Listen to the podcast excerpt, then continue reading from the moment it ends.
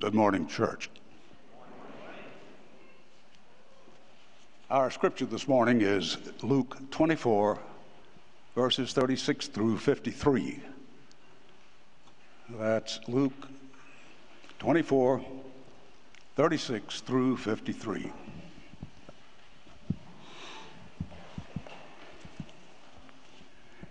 While they were saying these things, Jesus himself stood among them and said to them, Peace be with you.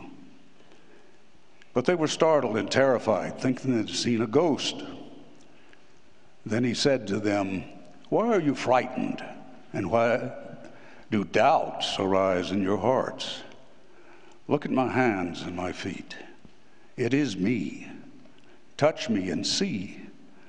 A ghost does not have flesh and bones like you see I have. And when he had said these things, he showed them his hands and his feet. And while they still could not believe because of their joy and were amazed, he said to them, Do you have anything here to eat? So they gave him a piece of broiled fish, and he took it and ate it in front of them. Then he said to them, These are my words that I spoke to you while I was still with you, that everything written about me in the law of Moses and the prophets and the Psalms must be fulfilled.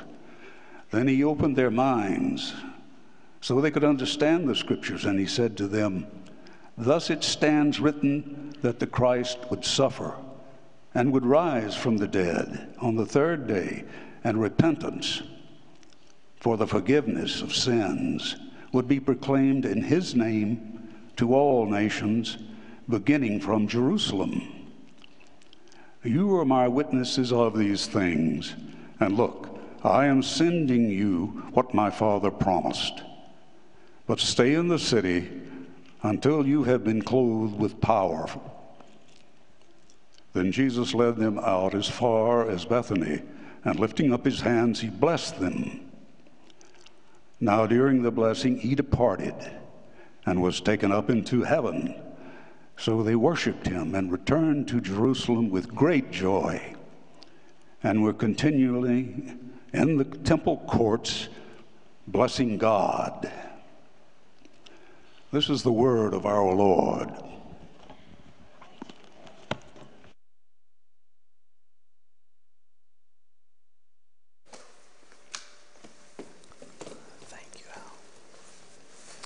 Didn't you feel like Moses was reading that to you? That was the best. Thank you, Al. We appreciate it. what I love about CBF is all ages being involved in our church. It just excites me from teens. I just seen one of the teens bring out the podium and then having Al read. Uh, it's just great. Let's go to the Lord in prayer. Father, we come to you this morning. We thank you for your word. Thank you for those in our midst who have faithfully served you through the years.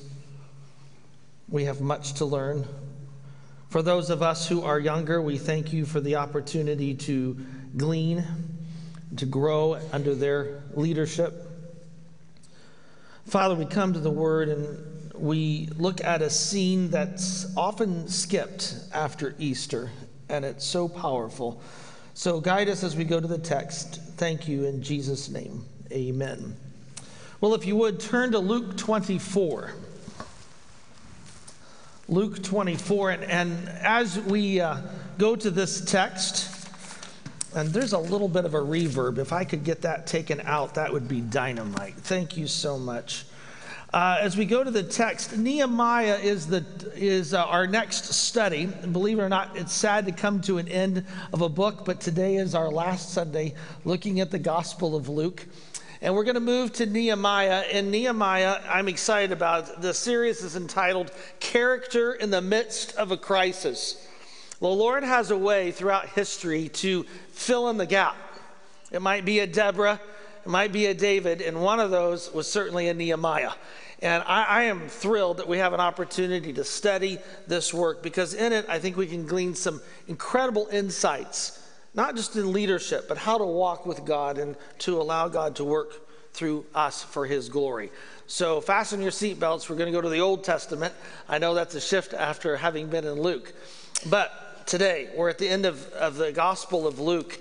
And it is amazing uh, how often the after the resurrection it's just skipped over, and that's the ascension. If it is skipped over, it's usually taken us to the exaltation, which is great. But the ascension is very significant. So significant that Luke will end his gospel with this event, and he will start the second volume with the ascension as well.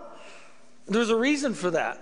And we're going to tease some of that out today as we move through this, but it, it's key. And what I want you to see as we look at these last few verses of the Gospel of Luke, several of the key themes are going to percolate once again joy, Holy Spirit, peace, a gospel that's for all people. All of that's going to come crashing in in these few verses.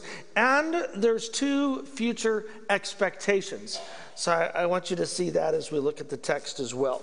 So let's look at verse 36. It says, While they were saying these things, as Al read to us, Jesus said to them, Peace be with you. Peace occurred in chapters 1 and 2. Remember the whole scene with Jesus as a baby. Peace was, was shouted in the triumphal entry when Jesus rode that donkey. In Psalm 29, the Lord gives strength to his people, the Lord blesses his people with peace. Mark's gospel calls it perfect peace. Why is it perfect? Because of the source, its quality, its quantity, its consistency. And, and you, you have to ask, how can you, Jesus, say there's peace be with you? Why? Well, he was victorious over sin and death. Why? He's the all powerful one. And why? Because he knows the plan. Don't you love it? Of all the things Jesus could have said to those disciples who were scared spitless, the first thing he says is peace. He knew exactly what they needed. and notice the text says he stood among them. I love that. He's right there in there with them. He's not some standing way far away say, hey, you got to be peaceful. No, he says, peace. I'm here. You can calm down, right? You, you have to feel sorry for the disciples. I mean, they're still in shock. They're in confusion. Yes, they've seen the resurrected Lord. We know there's some other accounts in between. In Acts 1, we're told that it was 40 days of Jesus appearing to the disciples, but they're still not able to wrap their heads around what has just transpired. That's clear. Uh, uh, the understanding of this is Jesus? What they think they see is Casper the ghost, right? They're startled. It says they think they saw a ghost. They go, wait a minute. And Jesus asked two questions of them, starting in verse 40, uh, 38. Excuse me, it's 38. He says, Why are you frightened? It's interesting. There's a scene that we skipped going from the resurrection to here, and that's Jesus on the Emmaus Road. And the two, when he reveals himself, Jesus says to them, Why are you so foolish? Why have you not got this? Why are you frightened? And the grave danger of fear is that it can make God look very small. Fear can cause us to forget what we know and to lose sight of who we are and who He is. I love the psalmist in Psalm 55. He writes, Fear and panic overpower me. But as he rehearses this, he says later in the psalm, Throw your burden upon the Lord, and he will sustain you. He will never allow the godly to be shaken. what grace. Here's the Lord. He appears before the disciples, and he says, Why are you frightened? And the second question he asks is, Why do doubts arise among you?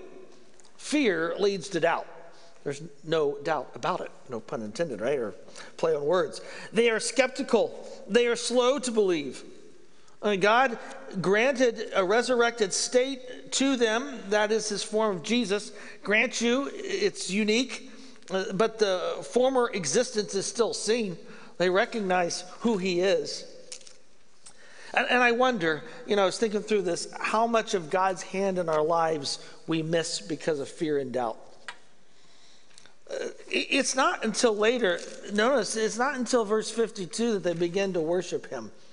I mean, I, I don't, why weren't you doing that when you saw the empty tomb? It's taking some time. And let's, let's face it, fear can paralyze, can't it? And I think about the capital campaign. I've had a few, rest, a few sleepless nights thinking, all right, Lord, how are we going to do this? And the Lord goes, just get out of the way, Hoffet. allow me to lead, allow me to work. And a good friend says, he, he told me once, he said, just get your grubby hands off of God's work. allow, allow, God to work, allow God to lead. It, it, it, it's His message, it's His church, it's His son's bride. He'll take care of it. We walk in wisdom, yes, mm, careful planning, but we look to Him. And, and that's, unfortunately, fear has got these disciples in such a tizzy. They're missing what God is doing. And in verse 39 and 40, the Lord is not done. He questions them, but then he says, Look at my hands and my feet. And then it, the text tells us he shows them his hands and his feet in verse 40. Uh, and, and certainly the text tells us it's so that I, I have flesh, I have bones. But I think there's more to that. Where were the nails pierced? At the top of the hands, right? And in the feet. Look, look, look. I did this for you. You don't need to be concerned. I'm here for you. Note the Savior continues to pursue his disciples despite their doubts. Hmm. Their doubts do not nullify the truth or limit God's power. Also, the Savior continues to provide evidence and to assist in their doubts. Their doubts do not disqualify them from God's provision. Don't you love that? Uh, God continues to pursue, He continues to reveal. Adolf Kubler writes in Jesus Christ, the center of history, he states, The eternal God, whom no man has seen or can see, who lives in a light that no man can approach, has unveiled himself, and in a manifestation of grace has become audible, visible, and tangible. Don't be frightened. Don't doubt. I'm here in your midst. And I'm not Casper because you can see my hands and my feet. If you doubt, run to the Lord.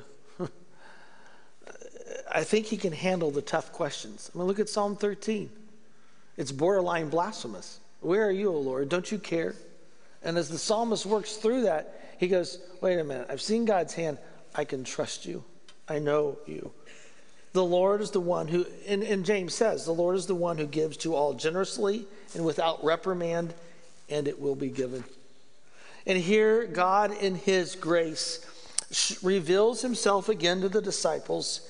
He says, Peace be with you. He reveals Himself. Look at my hands, my feet. And notice what verse 41 says. And while they still could not believe it because of their joy, they were amazed. Now, that phrase is really strange. I don't know about you. I'm going, wait a minute. They're joyful, yet they couldn't believe it. And, and, I think what you see here in the text is a switch. The, this could not believe it is the phrase is not expressing further doubt, but one of overwhelming realization. I, last Sunday, if you were here for Easter Sunday, I was sitting there fighting back the tears during the choir and the worship team and our tech crew, and I couldn't believe it. Oh, yeah, I mean, I saw. I knew who, you know, my wife was up there and other people I know, right? But I couldn't believe it. I was filled with joy. And that's the idea here. I think what we see in verse 41 is yeah, they know that, but wow. And notice the text says with joy. Matthew and Mark will mention joy one time between the two of them. Luke has mentioned it eight times. Joy will be referred to twice in this text alone. And you think about it, where do we see joy? There was joy at Jesus' birth repeated twice. There was joy for those who hear the word.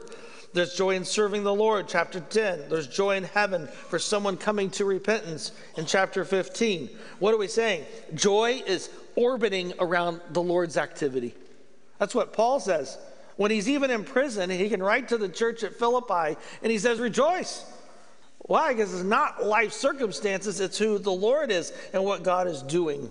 And so that's what we see here uh, with this group these disciples. It says they were joy, they were amazed. And he said to them, and I love this, Do you have anything here to eat? You're going, What? What is he talking about? It's just another way to confirm who he is. You, you heard me, you've touched me, and now uh, you're going to see I, am not a ghost because I can eat broiled fish, uh, right? Uh, this idea. In the midst of the chaos, he meets the disciples where they are. Perhaps this morning you can relate. In the midst of chaos, you see God's hand.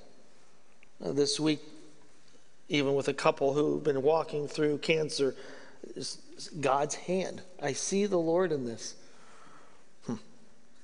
And Jesus then responds. Notice what he says in verse 44. After he has met their needs, now he's going to deal with some instruction. I love it. It's the end of John 21 when he confronts Peter and restores him. What's the first thing he does? He said, Here, come have something to eat. He, he deals with our needs and then he moves us to the next phase. In verse 44, these are my words that I have spoken to you while I was still with you. That everything written about me, and notice this the law of, of Moses, the prophets, and the Psalms. This is the only place in Scripture where you'll find a trifold uh, division of the Old Testament. Normally it's the law and the prophets. He's added the Psalms here, uh, the, the complete canon he says it's being fulfilled. And notice in these next two verses, he says a couple things about fulfillment. First of all, the fulfillment was comprehensive, it included all details, uh, uh, all the way from Genesis to Malachi right? It's being fulfilled. Uh, one commentator writes Luke's point is that Jesus is showing how the whole of Old Testament ties together as promise and how it was intended to be seen in this way. And the text tells us, then he opens their eyes so they can understand the scriptures. And it reminds us of the Emmaus Road, the scene earlier where Jesus opens their eyes and he walks them through the Old Testament. Wouldn't you love to have been at that uh, Bible study. That would have been awesome.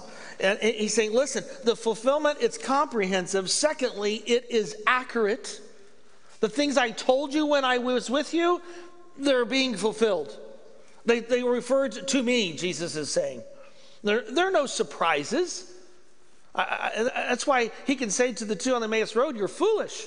Or to the disciples, Why, why is doubting rising up in your hearts? I told you about the resurrection. All the way back in chapter 9, it was spelled out I must die, uh, be buried, and raise again. And, I, and, in the upper room, in John's gospel, he highlights I'm going to prepare a place for you. I'm not going to be with you forever. Good news is I'm sending the Spirit, but I, I'm not going to be with you forever. The fulfillment not only is comprehensive, it's accurate, but it's comprehensible because the text says he opened their minds. In other words, this can be known. In fact, Acts 2 says, We want you to know this with certainty. Oh, yes, there's things in Scripture that are hard to understand. Peter even talked about that in light of Paul's letters. But we have a rather sadistic God if he's going to hold us for accountable for all eternity on something we couldn't know. He's expecting us to know these things.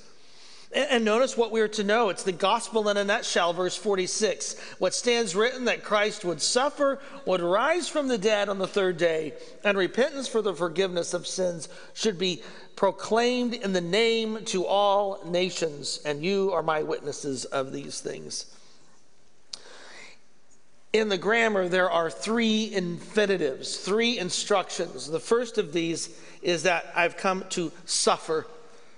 The scriptures indicated this that I was to die. I mean, Psalm 22, Psalm 31, 69, Psalm 118, Isaiah 53. All of these Old Testament texts mentioned that one would suffer for the people. Suffering servant of Isaiah 53, we've looked at several times. So to suffer is the first infinitive. The second infinitive is to rise from the dead. Yay, right? And we mentioned that last week. If we have a dead Savior, we don't have a Savior at all. Uh, we, we, uh, we have to one who rose from the dead. And the third command here is to preach the call to proclaim forgiveness that comes to those who repent of their sins. The message comes, notice, in Jesus' name, which is a, a major theme in the book of Acts. If you think about it, we're just setting us all up to get to the book of Acts. In fact, we're noticing that this pro- proclamation, while it begins in Jerusalem, is to be all, to all nations. You get to Acts 1 8, it says, You are to be my witnesses. Where? Jerusalem, Judea, Samaria, and the uttermost parts. And you see that in the layout of the Gospel of Acts, don't you?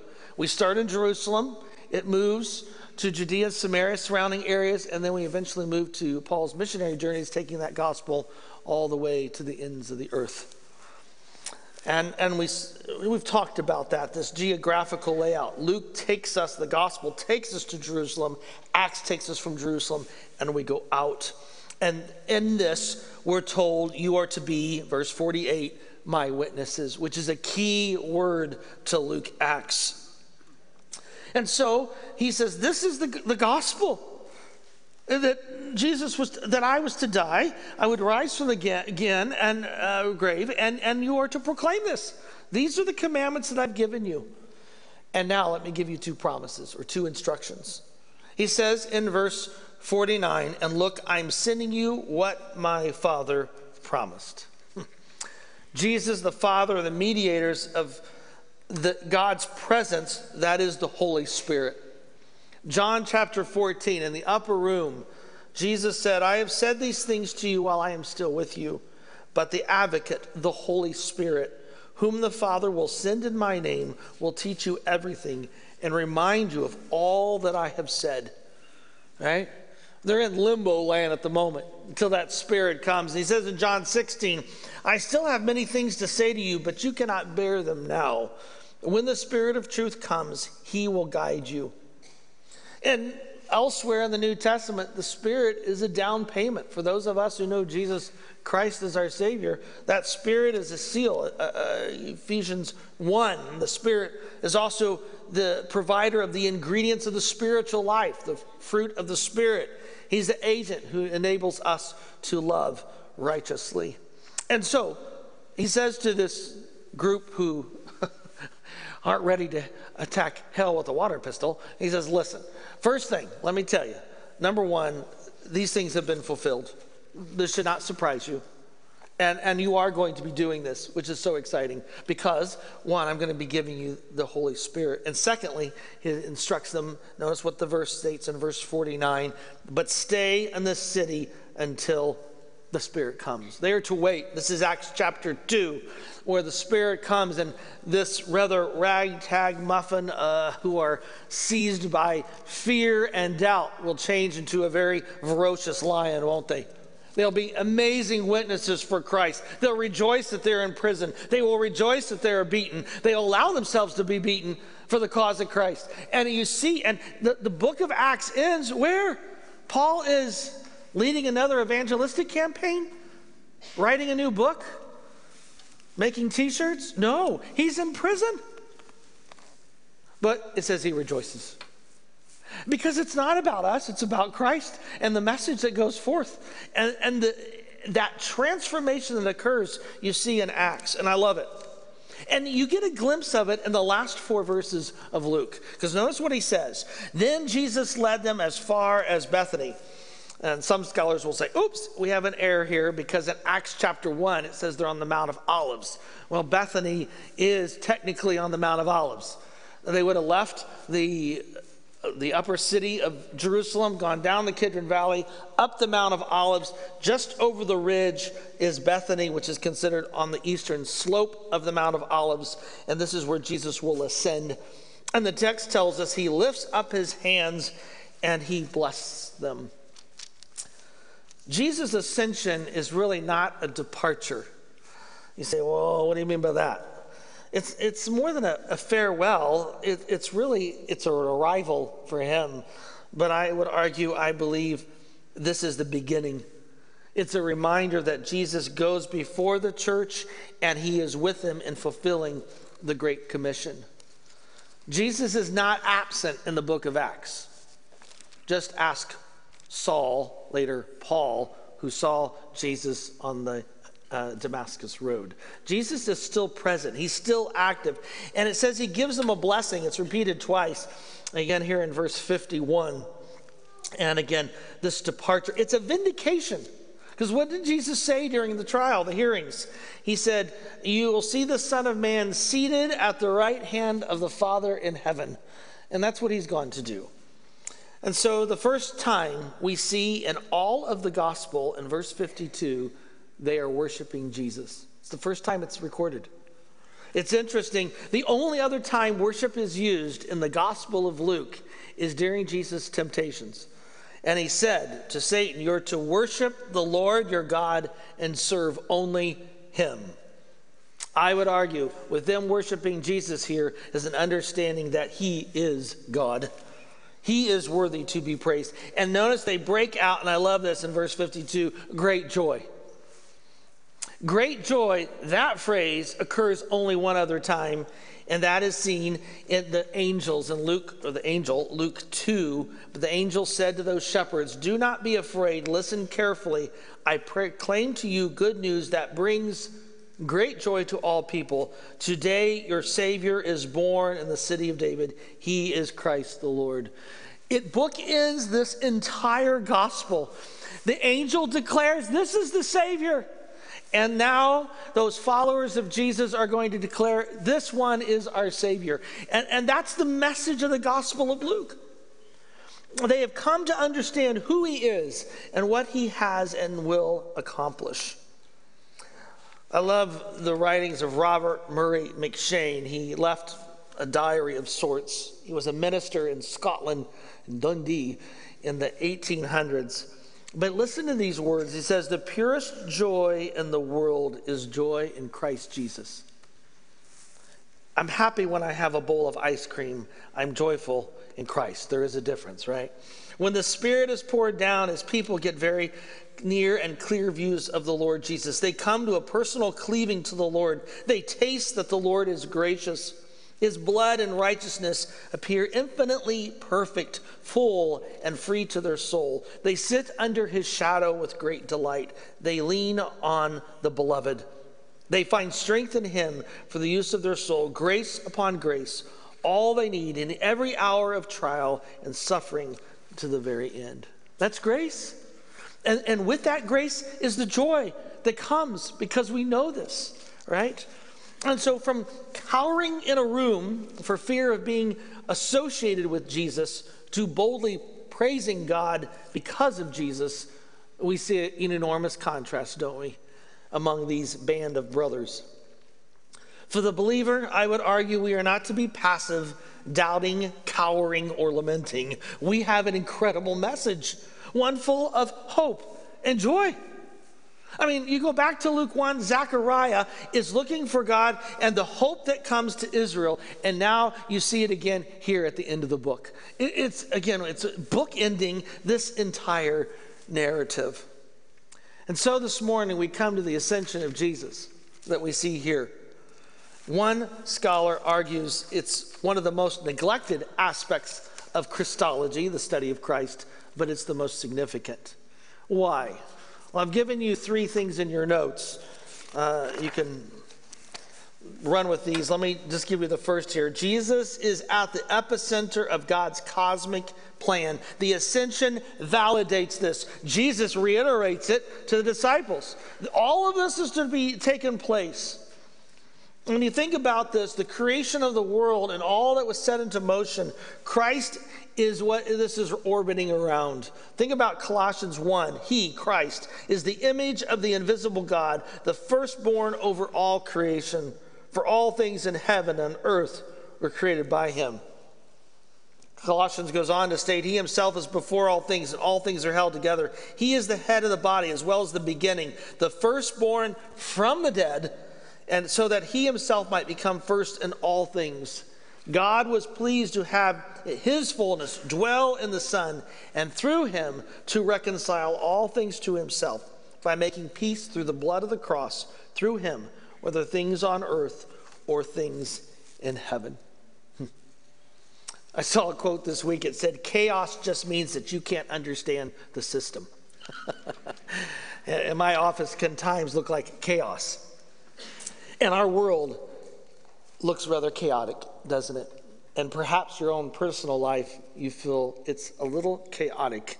You wish you could just go through the rooms in your soul and clean some things up.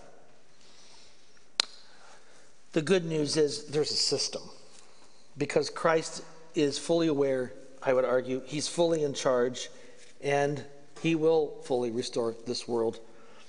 The, the world was created with purpose and design and not created out of a mud from a puddle. Our world has purpose. It's, it's not a free fall. Our world has a future, a carefully calculated plan that has been set in motion.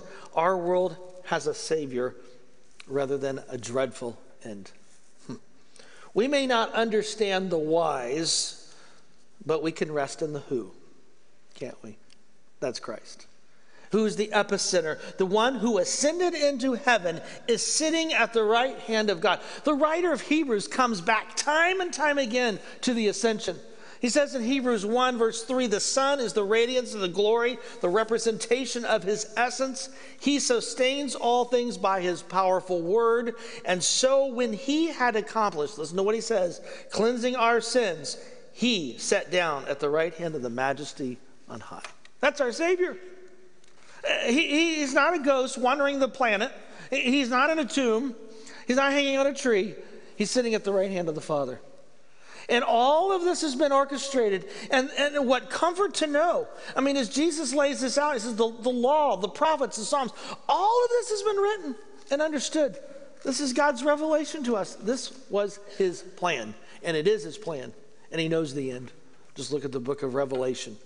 And we could debate on aspects of the book of Revelation. At the end of the day, Christ is coming back and he will reign supreme. And no dictator is going to stand in his way, no political party. He will reign supreme.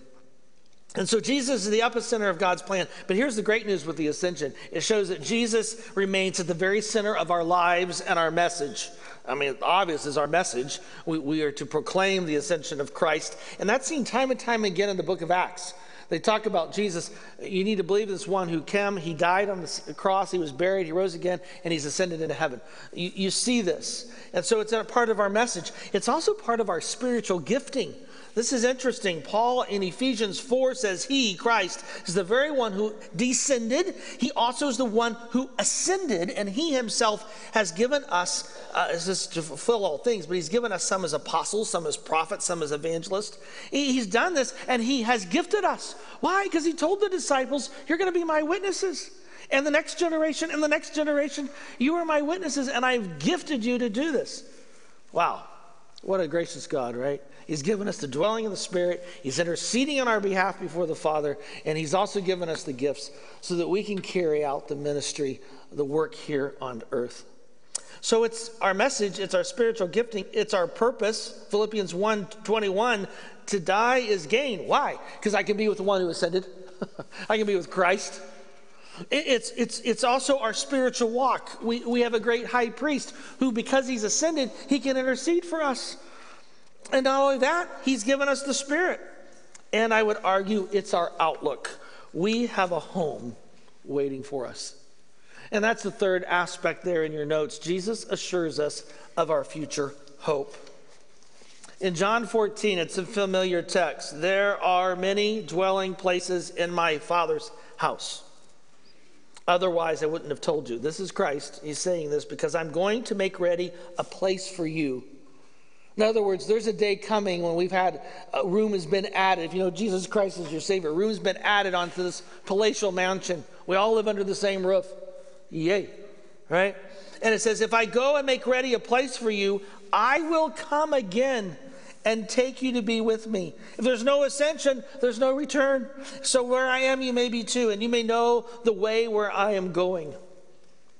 I love the words in a closing commentary by the 18th century German pietist Johann Albrecht Bengel. He, listen to what he writes. I'll read it in English. Lord Jesus, I rejoice that you're so exalted. I pray that where you are, I'll be there also. Isn't that great? That's how he closed out. I mean, this great scholar closes out his commentary with a pastoral note. I'm, I'm so excited that you've ascended, Lord. And what a day when I will be with you. We have hope. We have hope that eliminates fear and doubt and results in worship of our Savior. It's easy after an Easter when everything's glorious and everyone's dressed up and we celebrate, and you come off of Easter, can be, uh, no, no, no. we have hope because not only an empty tomb, but we have a Savior who has ascended. This morning, I want you to listen to three testimonies. We're going to play them on a video. Three individuals who who understand what hope is all about.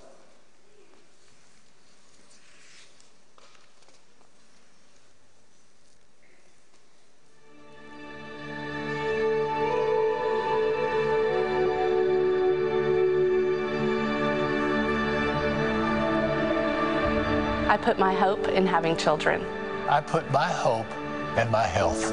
I put my hope in having the perfect marriage and having the perfect family. Experiencing infertility was difficult and lonely and sad, but I just kept clinging onto that hope that children were in my future. I was in perfect health till I was 70 years old, and then suddenly things went south with stage four cancer and a variety of operations and so on. The most recent of which was was the amputation of my arm due to cancer growth. I've never been one to call on, on somebody to do something for me unless I had to. Everything was on track, and all of my plans and hopes for my life were falling into place. And then about two months into my pregnancy, my husband told me he was done and he wanted a different woman and a different life. All of my hopes and dreams for my life were broken. During the time of infertility, um, it was a time of hopelessness, wanting them so desperately and not being given that at the time that I thought was right. It was a constant reminder that you're not pregnant again, and you know, nothing seemed to provide the hope that I needed during that time listen, like I got saved at four and like lived the perfect Christian life and went to Bible college and didn't have sex before I got married and did everything right. I didn't realize how far misplaced my hope had been. My legs uh, deteriorated. I couldn't use them. In the hospital for, for four months, I faced two near-death experiences. The question becomes, once that falls apart, can you still retain the hope and the strength that you need to see your way through that.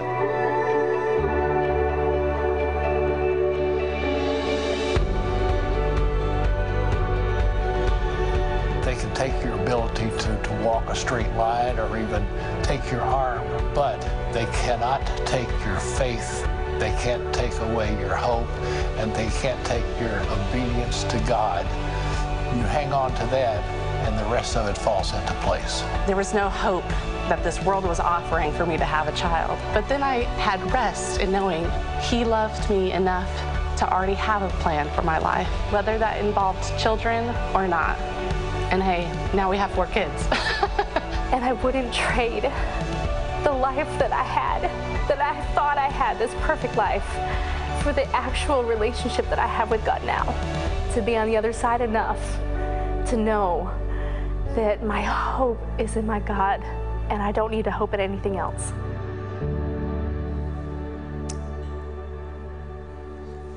Their hope, testified by these three individuals, stems from a Savior who has ascended. Why? Because Acts 1 11 states, This Jesus who was taken up from you into heaven will come in the same way as you saw him go to heaven. Father, well, thank you for your word. Thank you for how you have knitted it together. And even in our journey of Luke, we've, we've seen time after time an Old Testament text that enriches our understanding of your word. And as Jesus laid out from, from the law of Moses, the first five books, all the way through the prophets and the writings, the Psalms, you have been orchestrating events, a tapestry that has been woven and over time and we turn it over and we see your handiwork and we see this thread which is Christ and we thank you. And Lord, that, that tapestry in one way isn't finished because there's a day coming when our great hope, our Savior, will return. And Father, the ascension is just a reminder there's a day coming And we thank you that you would care enough to go and prepare a place for those who have made a profession in you. And what a day that will be. Whether it's the rapture or eventually the second coming, we look, Lord, to you and we thank you. We rejoice because the tomb is empty, the cross, nothing's left on it. And Lord, there's no ghost walking this globe. Our Savior is sitting at your right hand, interceding for us. And in that, we have great hope. And we thank you. In